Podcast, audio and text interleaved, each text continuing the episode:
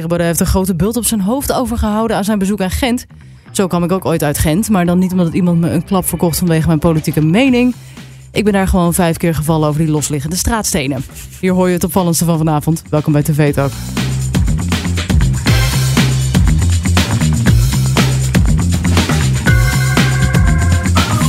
Ja, welkom bij TV Talk. Dit is de podcast die jou iedere dag bijpraat over wat je hebt gemist op de Nederlandse tv. Mijn naam is Charlotte en ik zit vandaag weer met Erwin. Ja, ditmaal niet met Siebe. Nee. nee. Heb je goed gehoord? Siebe zat hier echt de hele week. Ja, ik was aan het turven. Hij heeft er wel veel gezeten deze week. hè? Ja. Ehm, we bespreken de avond van donderdag eh, 26 oktober. En dat is dus de avond dat uh, Thierry Baudet een lezing had eh, bij de Universiteit van Gent. Volgens mij bij een studentenvereniging. Ja. Een conservatieve studentenvereniging eh, las ik online in Belgische media. Eh, en toen eh, stond er een man om het hoekje vlak bij de ingang. En die heeft hem met een eh, opgevouwen paraplu wap, tegen het eh, hoofd geslagen. Het was wel een harde klap. Ja, hij dacht zelf ook dat er iets in was gedaan om het zwaarder te maken. Je ziet ook wel dat het, dat het best wel impact heeft. Ja. Maar goed, daar gaan we nog achter komen. Maar eh, ja, ja, wel heftig. Het, de neiging om erom te lachen is eerlijk gezegd. Ja, groot, ik- omdat ik hem gewoon niet zo mag. Maar dat Ja. gaan we niet doen, want het is natuurlijk. Je schrikt er enorm van. Zeker, ja. En En geweld is nooit de oplossing. Nee, zeker. Dit is dat absoluut niet. Dus daar hebben we meteen ook nog een eh, fragmentje van. eh, Ja, dat dacht ik al. Bij VI ik denk inderdaad. dat het op veel plekken besproken werd vanavond. Ja, zeker. Ja, bij VI werd dat eh, besproken. Maar dat was ook de avond van een nieuw programma op SBS6. Oh, Ja, Waar is mijn erfenis heet het programma. ja. En dan gaat Dennis van der Geest gaat op zoek met, met een familielid naar de erfenis. En dan zit er een heel verhaal achter. oh, wat grappig. Ja, en dit keer ging het over een... Lijkt dat niet heel erg op een programma zoals De Erfgenaam of zo, wat, wat, wat er al is?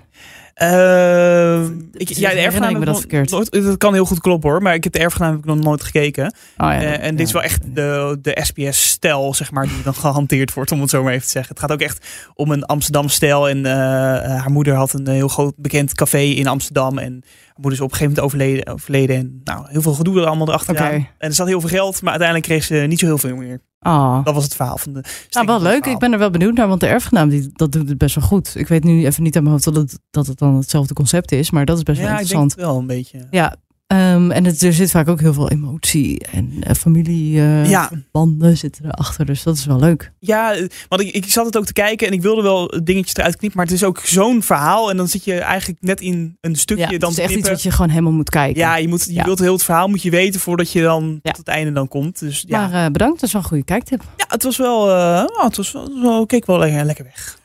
Oké, wat is het eerste waar we naar gaan luisteren? Ja, toch de, de klap van die Baudet aan kreeg. Ja. En bij eh, VI, eh, nou, eh, hadden ze natuurlijk ook wel een mening daarover. Eh, en Rutger Kassikum zit onder andere aan tafel en eh, die, zegt, die zegt er wat over. Hey, Wat is er nou precies gebeurd met, met Thierry Baudet? Eh, die heeft een klap Ja, ik zag het net toen ik binnenkwam. Hij kreeg een klap met een paraplu. Toen hij, Nou, eh, maar een echte goeie. hè? Zo. Ja, nou, Ja, in Gent begreep ik. Nou ja, hij kreeg een volle, hè? Ja, vol hij kreeg een vol op zijn ja. kanus. Ja, ja. Moet je horen. Zo.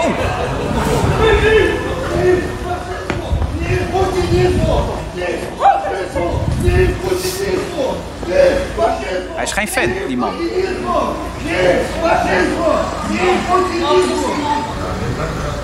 Hij klinkt ook niet als een hé. Ja, dat is hard hoor. Ja, maar er wordt hier gelachen, maar ik vind, het wel heftig hoor. Nee, ik ook. Ik En, en, vooral, wel en eigenlijk vooral omdat het om een politicus gaat. Ja. Eh, en ik vind heiligschennis eh om een eh, politicus aan- om daar überhaupt aan te komen. En laat staan dit. Ik vind dit echt. eh, Je moet van iedereen met je klauwen Nee, dat klopt. Maar dit, ja, ik vind dit echt ik vind het schokkend. ja. Maar het, het gebeurt niet per toeval in België. Hè? Want je hoorde aan die jongen dat het geen Belg was. Maar daar zitten natuurlijk hele vervelende groeperingen daar in die Belgische steden. Hè? Nou, die heel Brussel, dat zijn. Molenbeek en dat, Ja. al dat, dat soort wijken, dat is niet best. Kijk, en hij loopt daar zo vrolijk binnen. Want dan is Nederland nog een stuk vriendelijker dan België. Ja. Ja, en het opvallende vind ik dus ook dat er was best wel veel politie aanwezig eh, om Baudet daar te begeleiden. En het was ook al twee keer afgezegd, die lezing. eh, omdat ze de veiligheid niet konden garanderen. Dus ze hadden verwacht. En de straat was helemaal afgezet. Iedereen was gefouilleerd die binnenkwam. Dus hoe dit er dan dus nog doorheen is geglipt. Want hij staat ook letterlijk voor de ingang, hè? Op een hoekje voor de ingang. ja, en dan opeens echt, eh, gebeurt het. Om het hoekje. Dus het is ook een. Kijk, dat zo'n paraplu er doorheen komt, dat vind ik dan nog. Dat kan ik me voorstellen, want dat is niet per se een wapen. Maar hij staat ook op een plek waar je denk ik echt niet mag staan. Nee, als je dat dan zo goed beveiligt, dan weet je wel van Nee. nou... En het is volgens mij dus ook iemand die gebrekkig eh, ehm, eh, Nederlands of Engels praat. Je kunt het niet heel goed horen. Nee. Dus het is ook denk ik niet iemand die zich heel soepeltjes van... Hey, ik, ben, eh, van de, ik ben van de organisatie. maar Belgisch. Je komt het Die dat- ja, ja. Dat is iemand die zich daar... ehm, nou ja, we gaan het de komende, komende dagen denk ik nog wel achterkomen wat er precies Ja, dit gaat natuurlijk eh, een, een eh, hot topic blijft dit natuurlijk de komende dagen. En, eh, Ja, maar de neiging inderdaad om erover te lachen is ja, vrij groot omdat het een belachelijk figuur is.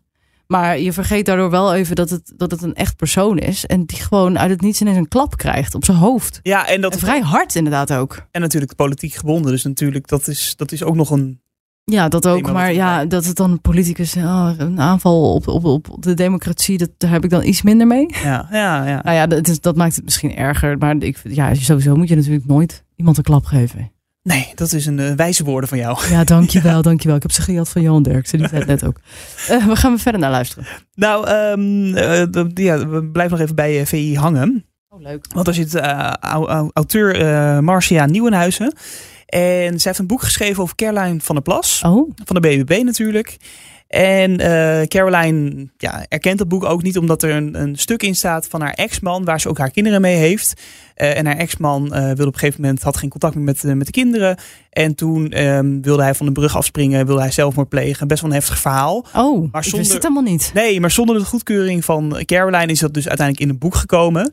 En de auteur dus zit nu bij, eh, bij VI. En nou, het ging er heel lang over. Maar eigenlijk, ehm, ja, eh, Laat een klein stukje we even een klein horen stukje inderdaad horen van de discussie. van de discussie aan tafel. Ja, wat, Maar wat ik was het noodzakelijk om dit erin te doen? Dat vragen heel veel mensen af. Ik, ik kijk even naar jou, Rutger. Nou Vind ja, jij het dat- noodzakelijk? Eigenlijk is dat mijn hele grote vraag ook. Overigens vind ik het een heel erg pijnlijk verhaal. En, eh, en eh, zit het zo erg in de privé-sfeer dat ik daar een beetje ongemakkelijk van word. Eh, maar de vraag, enige vraag die ik heb bij eh, dit verhaal is... hoe belangrijk vind je het om dit te brengen? Eh, en dan zelfs, dus als je dus... je omschrijft net een persoonlijke band met Caroline... om die opzij te zetten, om die op te geven.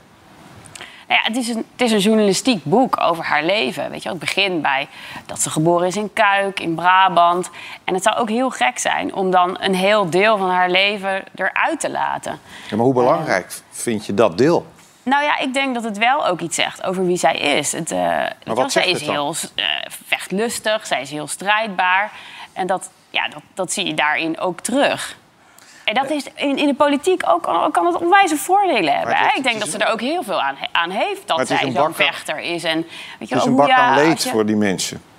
Sorry? Mijn kinderen en ik hebben haar expliciet verteld dat ze ons privéleven heeft aangerand. Mijn kinderen willen hun vader niet meer in hun leven hebben en hebben daar gegronde redenen voor. Ze hebben nee gezegd tegen Marcia. Toch heeft Marcia hun wens niet gerespecteerd. Dat is aanranding van ons leven. Mijn kinderen en ik autoriseren dit boek op geen enkele wijze. Ze weten heel goed hoe wij erin staan.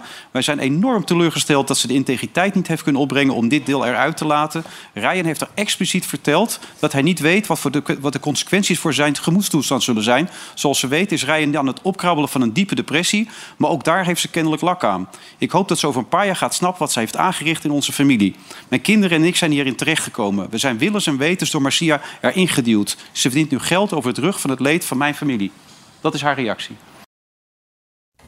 Oh mijn god. Ja, ja. Oh, ik ben nog veel erger. En dit, het ging maar door ook nog. Want en, zij heeft dus ook de, die, die ex-man dus gesproken. Of, Ja. ja. dus nu, terwijl hij dus in een toestand is waarvan je ook zou kunnen zeggen, journalistiek gezien, je moet iemand een beetje tegen zichzelf in bescherming nemen. Ja, en er is natuurlijk ook een reden waarom eh, de familie Caroline en de kinderen niet meer ook contact meer, geen contact meer met hem hebben. Nou ja, kijk, en dat ehm, het, het ding van je schrijft een boek over iemand en diegene vraagt of je daar iets uit wil laten, dat je daar niet naar luistert.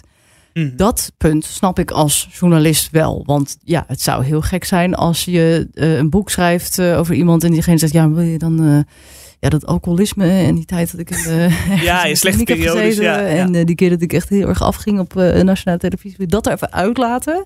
Dat is heel pijnlijk voor mij. En dan de rest gewoon, ja, dat gaat natuurlijk niet. Ehm, maar ja, ik vind dat je hier wel. Dit is niet per se een journalistieke overweging altijd moeten zijn, meer een ethische overweging. En ik denk inderdaad wel dat deze man.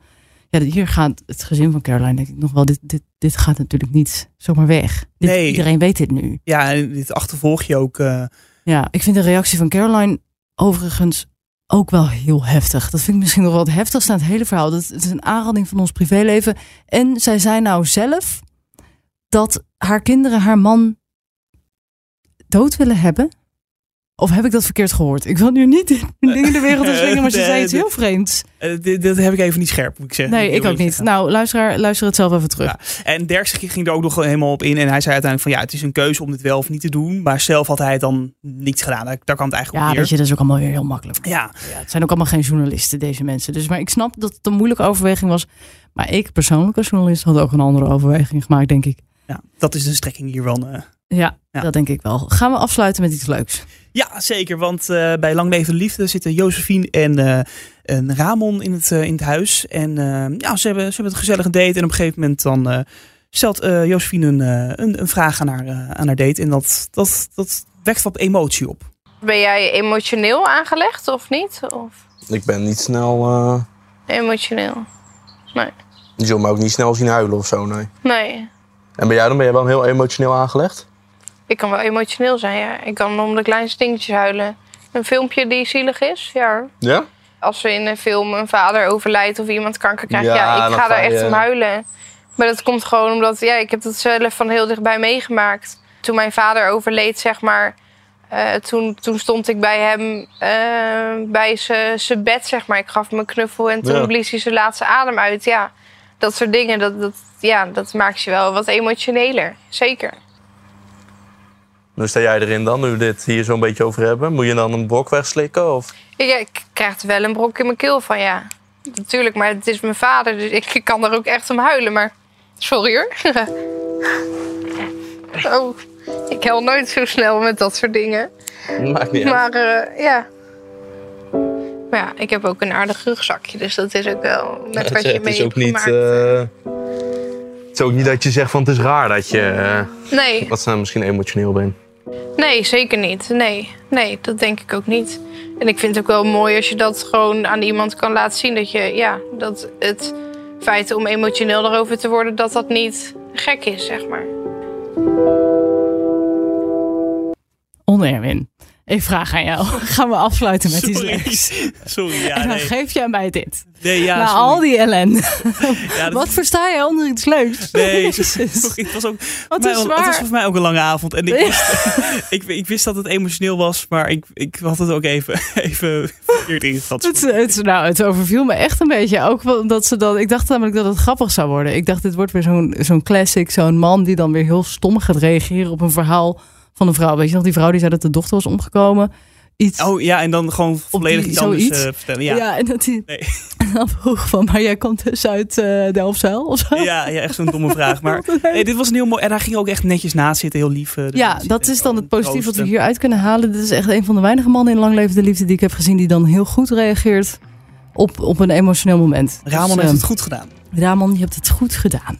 Nou, dat was hem alweer voor vandaag en voor deze week. Eh, volgende week zijn we er weer met eh, mijn collega Daniel. Ehm, heb je iets gezien eh, op tv of online waarvan je zegt... moet het er meepakken? Stuur dan een mailtje naar podcast.hart.talpanetwerk.com. Vergeet je niet te abonneren, want dan krijg je een melding als er een nieuwe aflevering is. Erwin, bedankt. Graag gedaan, jou bedankt. En tot de volgende keer.